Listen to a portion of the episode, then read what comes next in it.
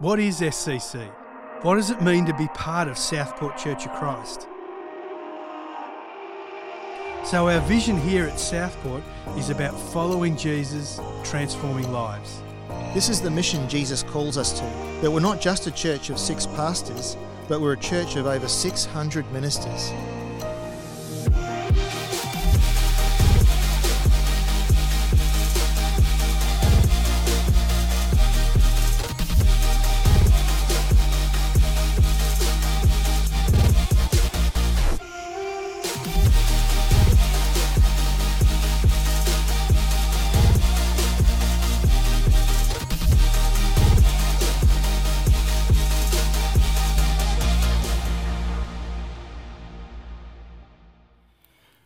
Morning, everyone. My name is Bryce. I'm one of the pastors here, and it's my privilege just to uh, guide us as we come around God's Word again as we continue in the series on uh, 1 Corinthians. And I really enjoyed that last segment that we had, uh, where those three uh, chaplains were being uh, commissioned. Was, it took me back to when I was um, a high school student at Southport State High School, just up the road. And I have to say that uh, although I was a good church boy when I came to Southport Church of Christ uh, on youth group on Friday nights and uh, church Sunday morning and usually Sunday night as well, that didn't translate so much to my uh, school life or how I treated my brother and sister, unfortunately. And so I had a bit of a double life going on. And I remember Dave, who was the youth pastor for Southport Church of Christ at the time. And week by week, he would come into the school at Southport State High School and he would chat with the students. Particularly, he'd be singling out kids which were in the youth group as well and getting to know their friend groups. And I hated it when he came into school because I was living a pretty rowdy life that at that time when I was in school, it didn't reflect anything of my Christian side of things that I, that I believed, said that I believed. And so whenever I saw him there, it always made me feel like, oh, bringing God into the school environment there where I was living this kind of double life. And I feel so uncomfortable because it reminded me that I wasn't living the way that I should. It was always a, a it made me feel uncomfortable around that. So Dave would come in and he would be very gracious and pastoral and encouraging and all of that. He came and visited me when I was 14 and almost died at the Southport Hospital.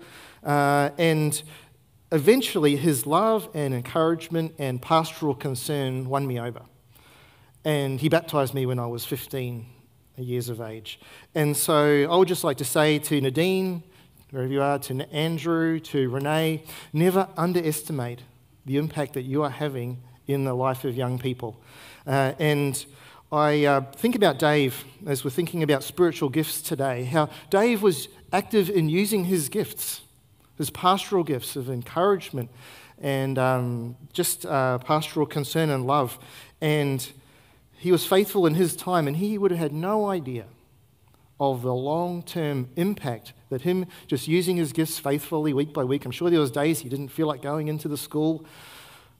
And certainly, um, he would have had no idea that, you know, I, you know, part of me being up here is actually because of what his building into my life. And those, think of all the ripple effects from him just being faithful using his spiritual gifts. So today, we're in chapter 12 of 1 Corinthians. We're looking at spiritual gifts and how God has given certain abilities and manifestations of the Holy Spirit, as it's described, for the good of the church. That's what we're looking at today. Now, just by way of introduction, uh, in the Old Testament, uh, we see the Holy Spirit as some kind of a, a kind of a fleeting presence. So the Holy Spirit would appear from time to time to certain people, was often very active in the lives of kings and prophets and priests. And his presence with them, though, was usually temporary.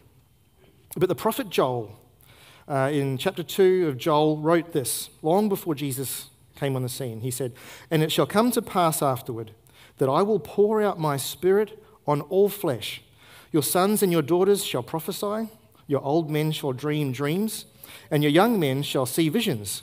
Even on the male and female servants in those days, I will pour out my spirit. And so, in a future time far off, God was going to pour out his spirit on all flesh. So, what that means is all, on all of the people of God. And this empowering wouldn't be to some isolated individuals just for some point in time, but to every person who would follow Jesus as Lord. And so, what was a prophecy for Joel, looking forward to some time, actually became a historical reality as Peter understood it in Acts chapter 2 on the day of Pentecost when God sent the Holy Spirit to all believers to be with them forever. And so, here we are looking at Corinth, this church all the way over in Greece now, a couple of decades after Jesus was here and resurrected uh, and went back to heaven. And this is a relatively young church and it needs some guidance on how it is to use spiritual gifts. The Spirit is living in the lives of all believers, and yet the, we, we can see very clearly that the spiritual gifts are being misused, are being abused. And so Paul gives um, some guidance here to this church. And so, if you've got your Bible, you're welcome to turn to 1 Corinthians 12, or you can read it on the screen. And Paul starts like this He says, Now about spiritual gifts, brothers, I do not want you to be ignorant. I think that would have made the readers of this letter really sit up and take notice. Because Paul says literally, now about spirituals. So you could take that to mean now about spiritual things, now about spiritual people, perhaps, but he doesn't get to gifts until a little bit later on. Now about spiritual things, he says. I don't want you to be ignorant. I don't want you to be uninformed. I don't want you to be without knowledge. Now, that was kind of fighting words because there were some in the church who thought that they already knew all that there was to know.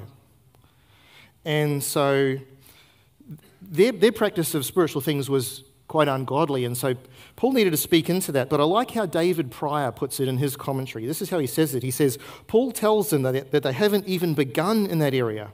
And so here is lesson number one for ignoramuses. I like the way he puts that.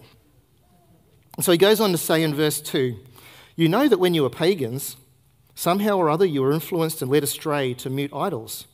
Therefore, I tell you that no one who is speaking by the Spirit of God says, Jesus be cursed. And no one can say, Jesus is Lord, except by the Holy Spirit. Okay, so at the time of Paul, when he was there engaging with the, the church there at Corinth, people would just come from all over the place to go to Corinth uh, in order to seek something from the gods. So they'd go to the temple of Asclepius for healing.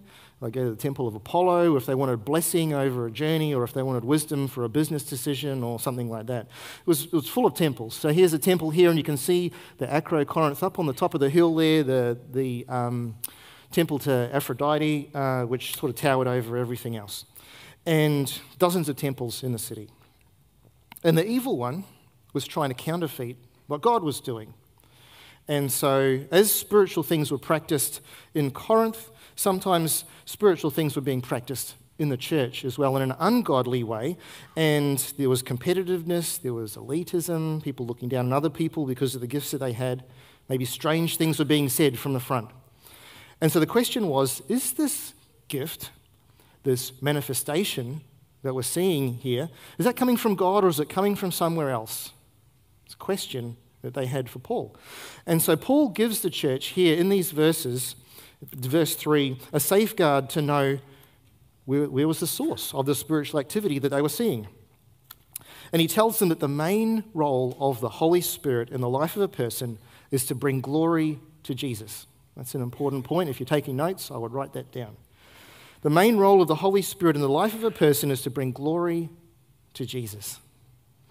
So an, unbelieving, an unbeliever could mockingly say, Jesus is Lord. They could say the words.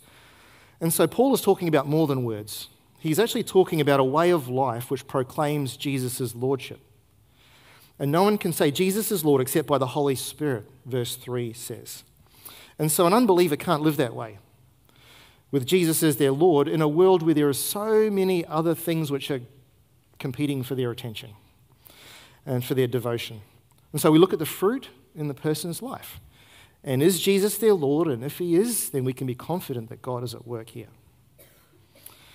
And then Paul goes on to talk about what the spiritual gifts are. And so he starts out in verse 4 by saying this There are different kinds of gifts, but the same Spirit. There are different kinds of service, but the same Lord. There are different kinds of working, but God, the same God works all of them in all men, in all people. And just as you have a look at those verses there, can you see how Trinitarian this is? The whole Trinity is involved. There's different kind of gifts, but the same Spirit, Holy Spirit. Different kinds of service, but the same Lord, Jesus Christ.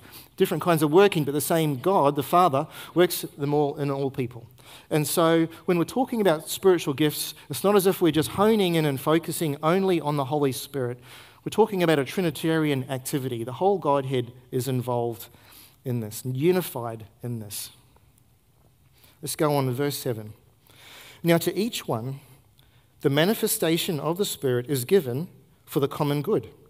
To one, there is given through the Spirit the message of wisdom, to another, the message of knowledge by means of the same Spirit, to another, faith by the same Spirit, to another, gifts of healing by that one Spirit, to another, miraculous powers, to another, prophecy, to another, distinguishing between spirits to another speaking in different kinds of tongues, and to still another, the interpretation of tongues. All these are the work of one and the same Spirit, and He gives them to each one just as He determines. So, there's a list of, of spiritual gifts that God has given to the church. And this is one of five lists that we see throughout the New Testament. And so they are here, just a little little graph here that I'll put together so you can see them all side by side. And so here's some observations. As we look at all of these different kinds of gifts which the Holy Spirit has given to the church, none of these lists exactly matches any of the others. Can you see that? They're all quite different. But there are similarities. We can see prophecy is in every one of those lists. lists. If you take 1 Peter 4, where speaking involves prophecy. So, and that's at the top, so it's an important one. Serving is a common one, and just those kind of um, common kind of uh, abilities which are really grounded in loving one another and for a, for a community to, um, to live in love. Now, Ephesians is a little bit different because those are gifts to the church. These are specific people apostles, prophets, evangelists, pastor, teacher. I put those together, pastor, teacher, rather than necessarily separate. And so those are gifts to the church so that the church can be the church, okay? Um, you might say about someone, oh, who does he think he is? Bryce, you know, is he God's gift to the church? Well, that might be the case. so just so you know.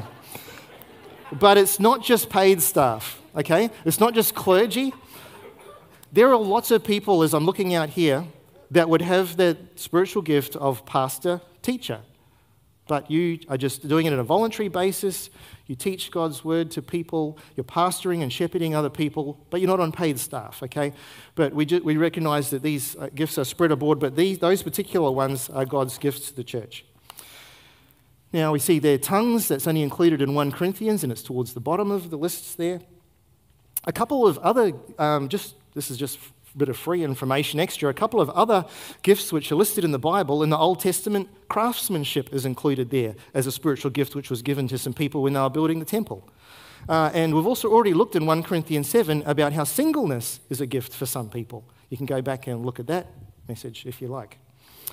Now, some of these uh, spiritual gifts are actually things which are expected of all Christians. Like you see, faith is there, encouraging, giving, the church needs you to give. The church needs you to encourage people. We should all have faith.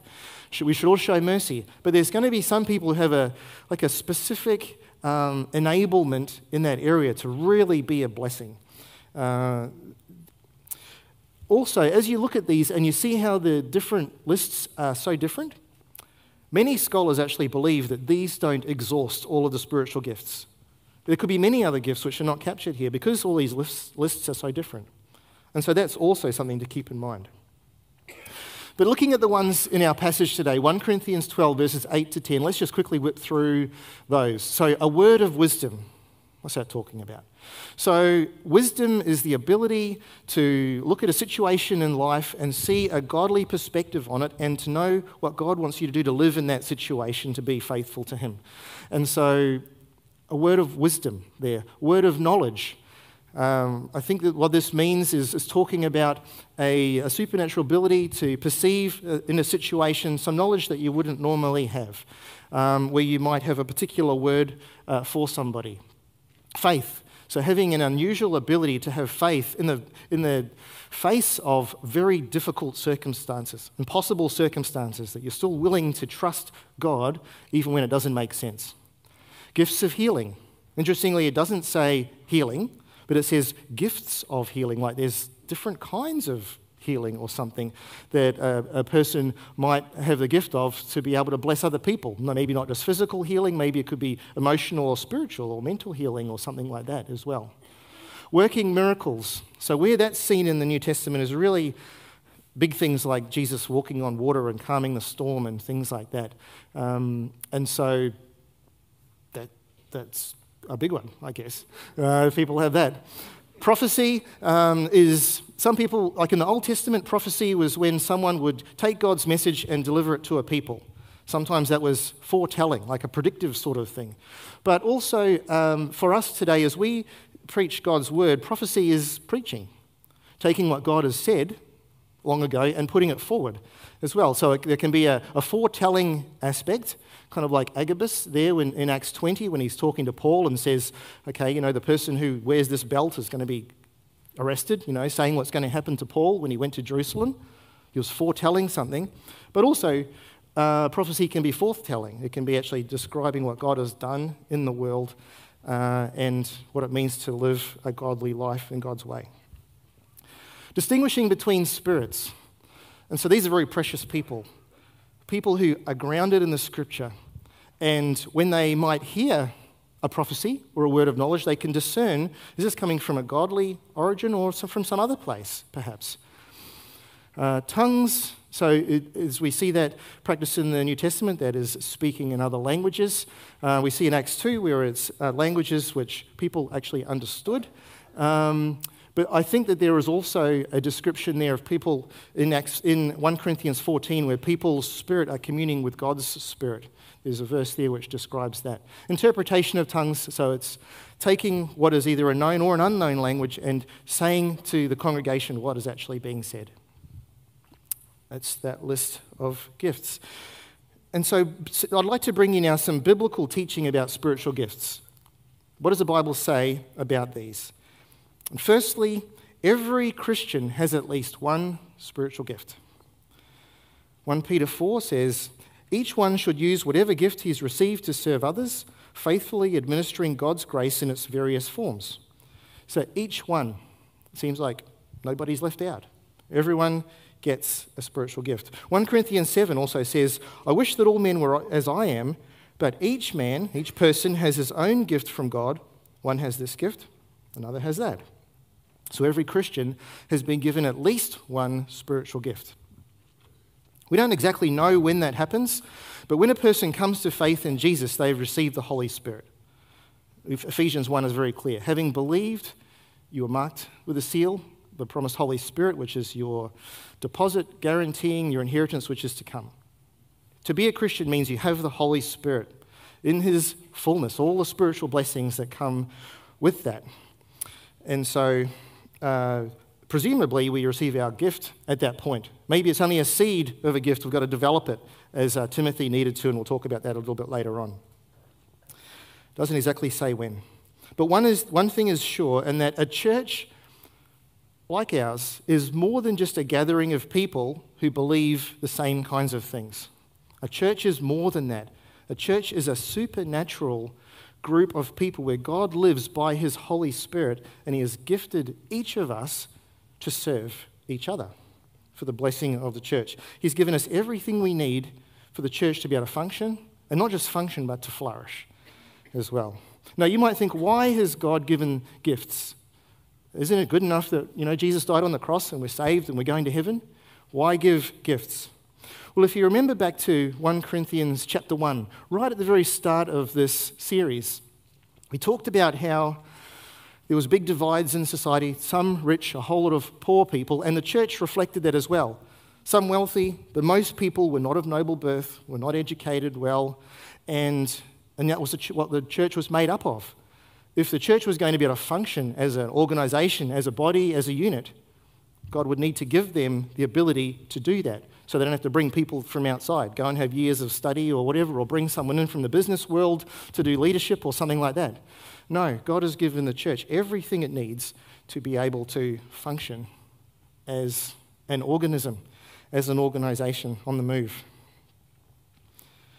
Martin Luther, who was the great German reformer of the 16th century, he spoke of the priesthood of all believers. We, we speak about that here too, don't we? Churches of Christ.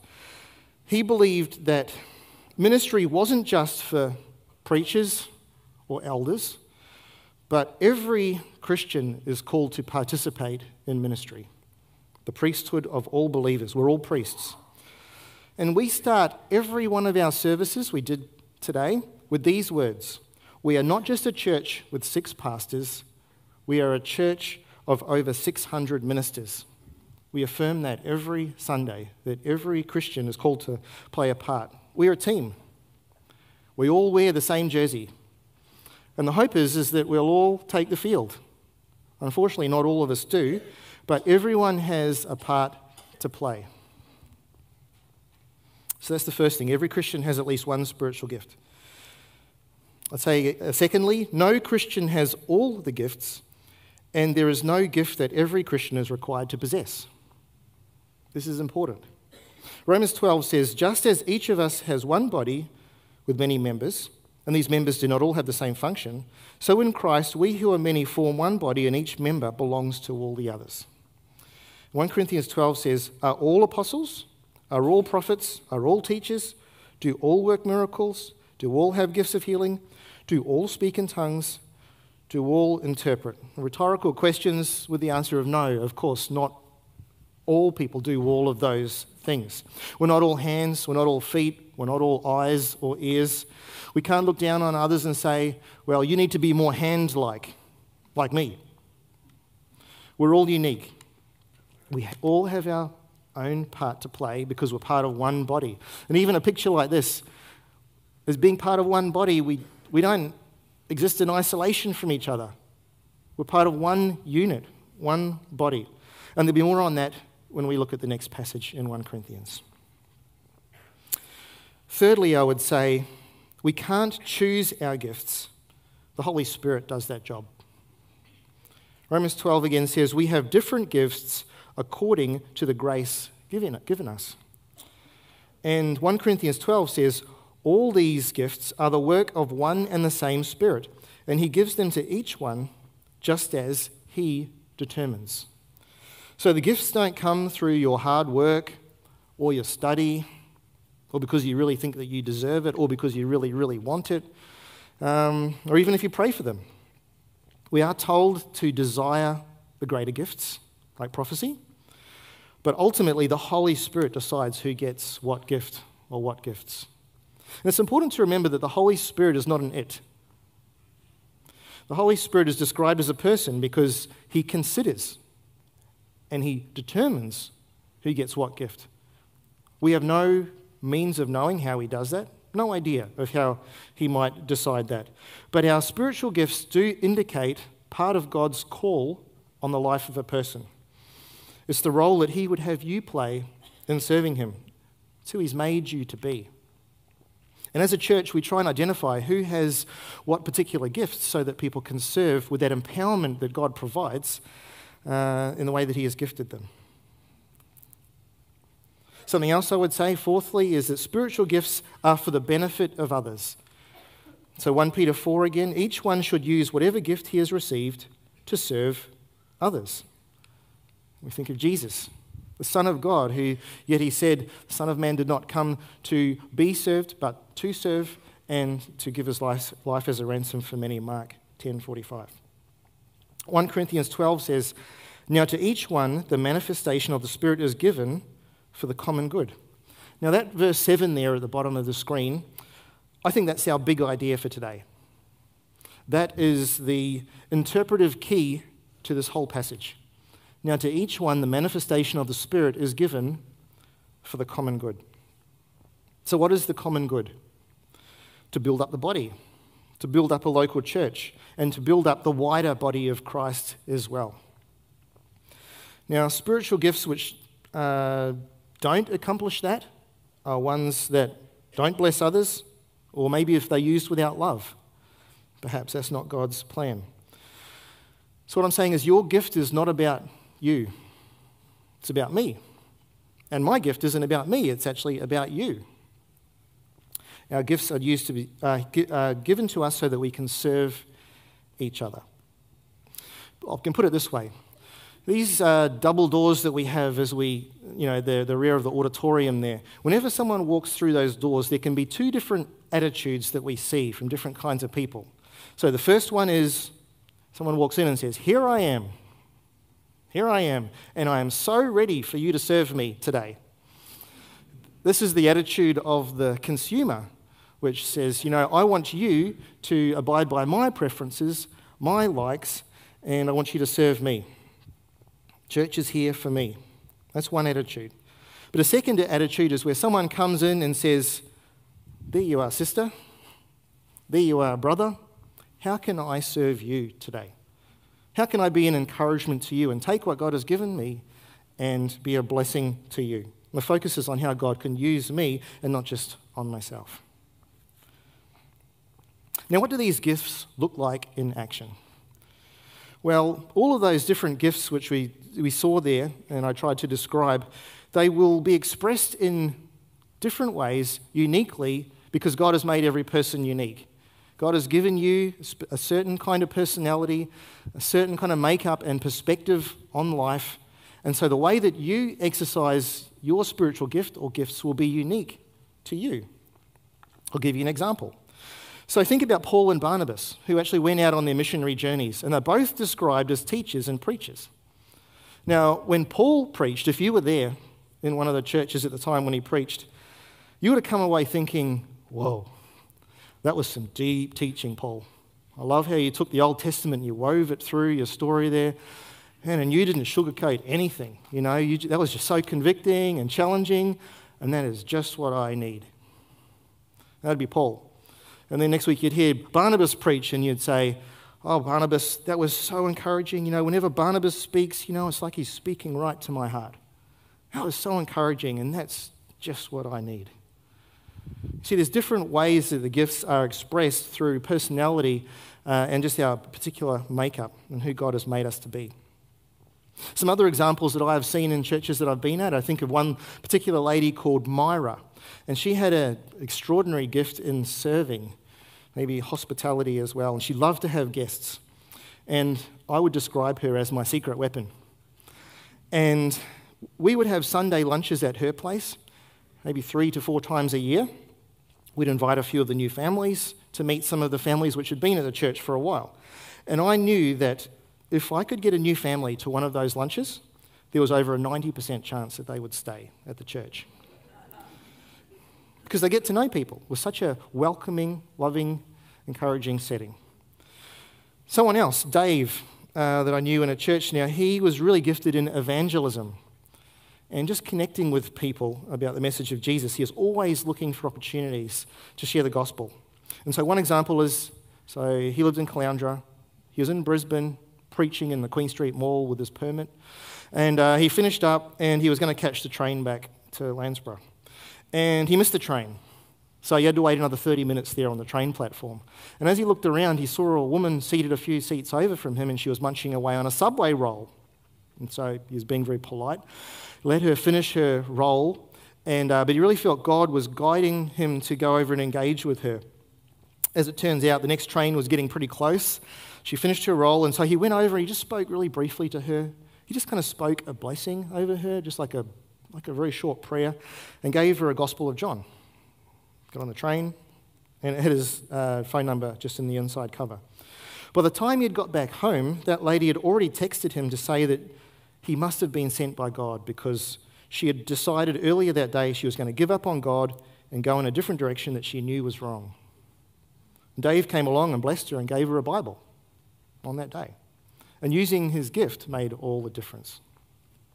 Now, our church has every gift that is needed in order for us to function as a biblical community. And love is to be that distinctive flavour in all of our serving.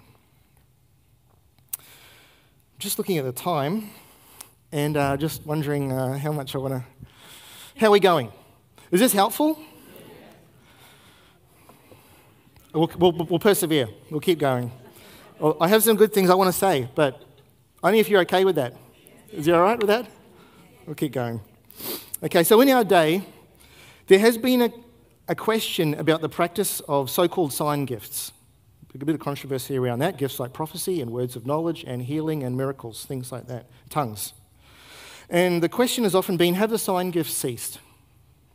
And good people differ about this.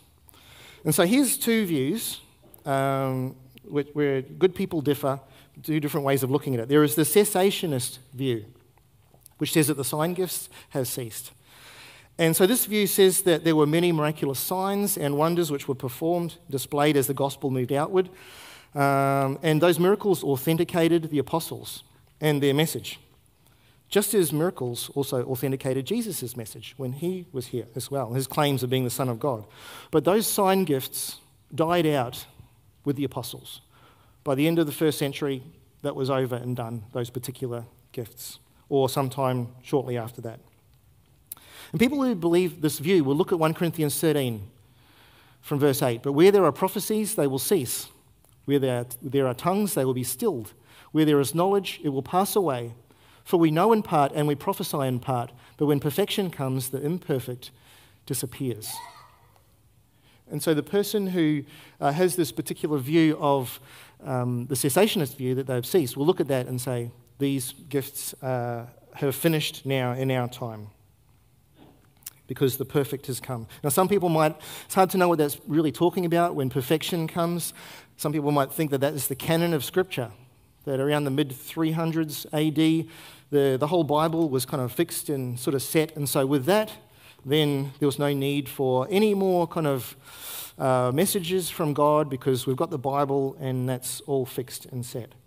Um, those who hold to this view would often cite that uh, there are, there's a lot of bad theology and abuses which they have seen from some churches which might practice all the gifts.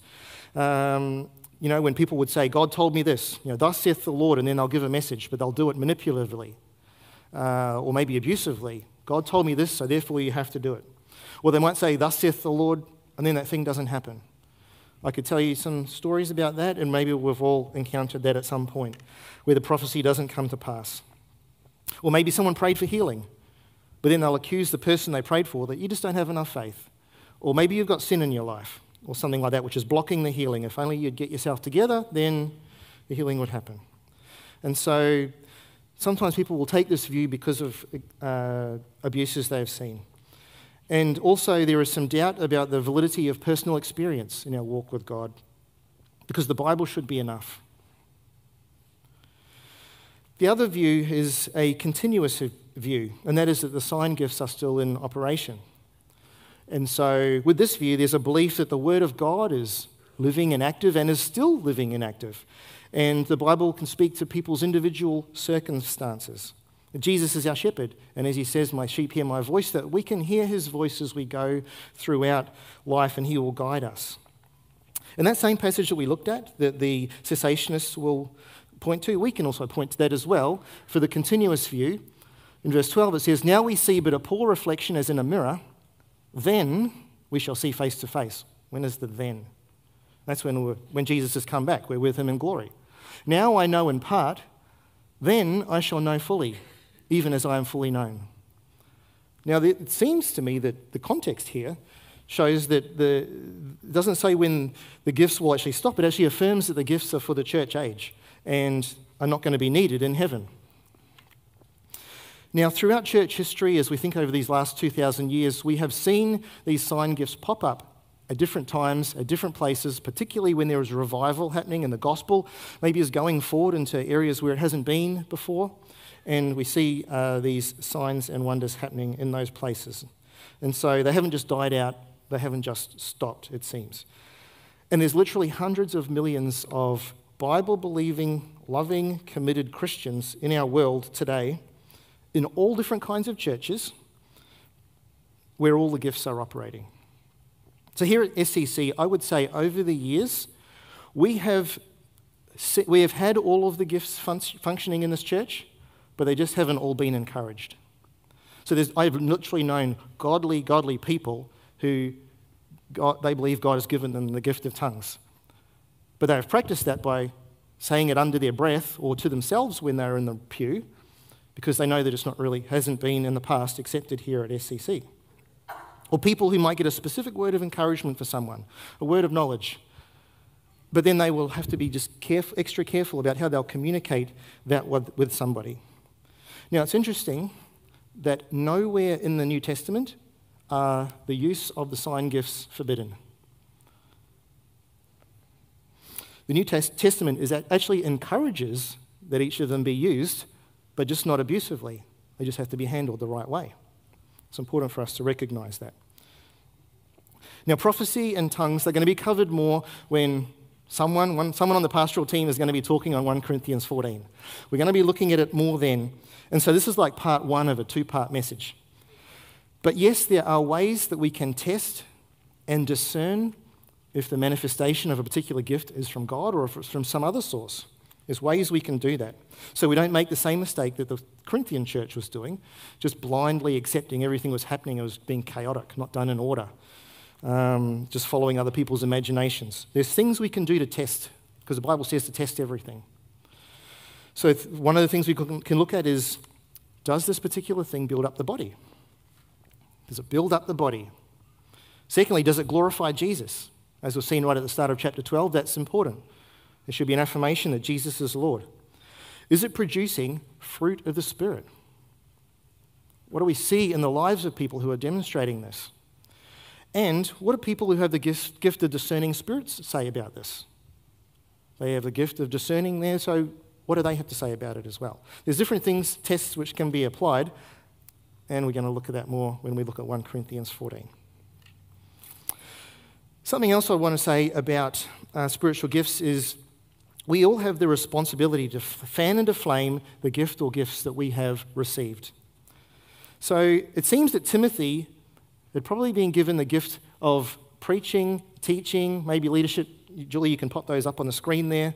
Uh, in both of these, in 1 Timothy and also in 2 Timothy, uh, he talks about there, um, firstly, do not neglect your gift. The next one, I remind you to fan into flame the gift. It's like, come on, Timothy, you're not using the gift, says there, which was given you through the laying on of my hands. That's when he was commissioned to be a leader in the church. Um, that's what laying on of hands means there. And so it seems that spiritual gifts can be neglected and they can be developed. They can be developed through using them, maybe by being mentored by other godly, mature Christians as well. And I think God wants us to be faithful to use the gifts that we have received. So, how can I know what gift I have? You might be asking. It's so freeing when you come to realize what your spiritual gift is. Sometimes it's hard when, when someone first becomes a Christian to have any idea, and so we just encourage people to, to serve and to, to see uh, what their part to play is. There's spiritual gift surveys out there. I don't always find them to be incredibly helpful because sometimes they gravitate towards things you might naturally like or be good at. Uh, but if you'd like me to send you one that I think is okay, I can email it to you. Just shoot me an email bryce.saville at scc.org.au. But here are some questions that I've put together over the years to help people discern what spiritual gifts they are, they have. What area do I feel God leading me towards? Okay, if they're from God, surely God is going to guide you in some way. What is an area that I feel energized to do that I could do all day? Sometimes, you know, when you're serving, you just feel that heaviness inside, like, oh man, when is this going to be over? This is awful. You know, I can do this stuff. What's going on? Why do I find this so hard? And there's other things you could just do all day and you get to the end of it and you think, wow, that was amazing. What is an area that people have given me feedback on that it encouraged their walk with God? I mean, if it's actually a spiritual gift that is empowering you to bless the church, is the church being blessed? It's not just about whether you like doing it or not. Is there actually a result of encouragement? And what would others say is my spiritual gift? I mean, if they have the Holy Spirit living in them, would, would they affirm it or not? Now, the Holy Spirit will lead us in this because He's the one who's given us the gifts in the first place. Now, for me, I think my spiritual gifts would be like encouragement, which would be expressed in pastoral care, teaching, because I seem to be able to encourage people through that, maybe leadership as well. that God has given me a, the ability to help a church to be healthy. Um, I also think that I have a gift in administration where you can, I can look at a complex sort of situation and sort of see patterns and uh, simplify it. Take that which is chaotic and make it simple and orderly. Personally, I find that my spiritual gifts aren't in any kind of areas which are natural abilities for me. So, full disclosure, when I was in grade 12, even in grade 12, as a 17 year old, just the very thought of having to do a three minute oral presentation in front of 20 other students would make me physically ill.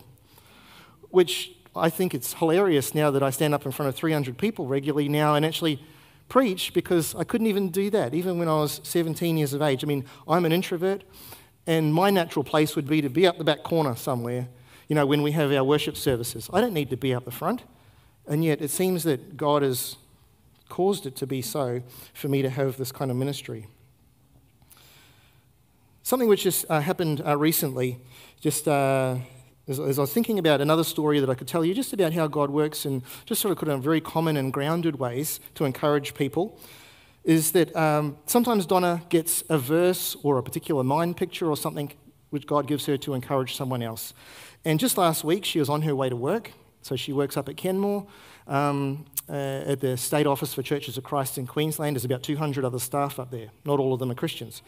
And she was on her way to work, and she just had the sense that she should go and buy a bunch of flowers. And as she went to go and buy just a small bunch of gerberas, nice little arrangement, a particular lady's face came to mind for her. She didn't really think much of it. She wondered why she should buy these flowers. Perhaps she would give, get the chance to give them to someone. And so um, she wasn't really sure who she should give them to. All day, nothing really cropped up for her. It was 2.40 in the afternoon, so 20 to 3. And Donna was getting ready to leave for another meeting that she had. And she hadn't given the flowers away, they were just sitting on, the de- on her desk. And she hadn't seen anyone in tears or had any reason why she should give the flowers away to someone who might need them. So she decided to go up to that lady that she kind of had that sort of thought in mind that she uh, earlier this morning. She walked over to the lady's desk and presented the flowers to her, and that lady just looked up in utter surprise. And then she shared this story with Donna that in just a few minutes' time, that lady was about to leave to go to the cemetery to view her dad's headstone that had only just been made because her dad had passed away a few months earlier. So she had to head straight down to the cemetery, but the thought had come to her, but I don't have any flowers to bring. And right then, Donna walked around the corner and presented her with a bunch of flowers. What a coincidence, right? Coincidences seem to happen, you know, with God.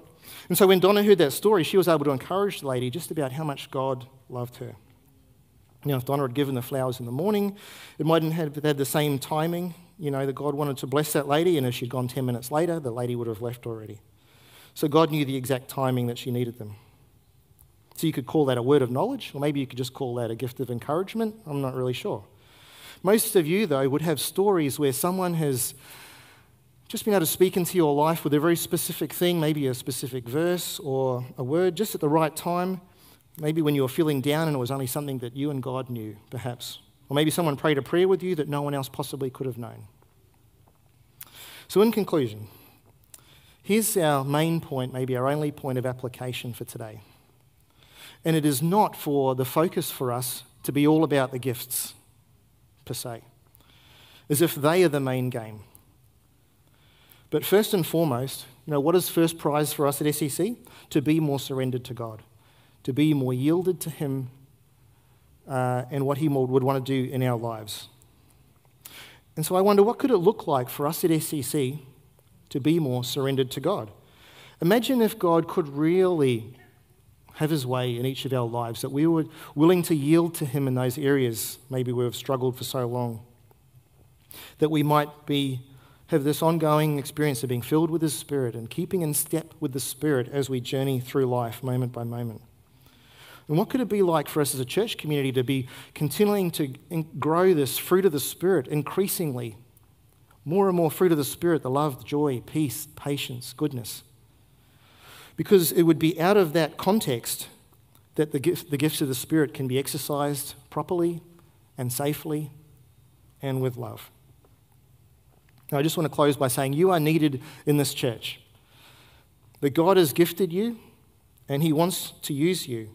So don't allow yourself to think that you don't matter. You could never do anything here in this church. No one can do everything, but everybody is a somebody that God wants to use. And as you serve, God wants to empower you with gifts that He has given you specifically. And if you start serving somewhere, He will guide you.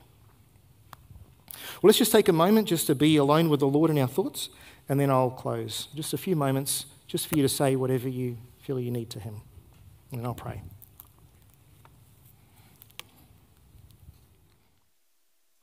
Oh Lord, you are such a wonderful and good Father to us, the giver of every good and perfect gift. And we thank you that you love the church, Christ's body, so much, Lord, that you choose to give us gifts so that the church can look after all of its own affairs, can flourish and function and grow. Lord, please give us the courage, Lord, to, to serve you in the areas, Lord, where you have gifted us. For some people, that will mean taking a risk, Lord, to re engage in service once again. But Lord, I pray that you would just be guiding each of us, Lord, in the areas that you would have us to serve, in the areas you would have us to play our part. Lord, thank you that as we do that, we find ourselves swept up in community with other brothers and sisters in the faith and we get to journey together. And so, Lord, we just give you praise and thanks for your wisdom in all of this. We pray that in Jesus' name. Amen.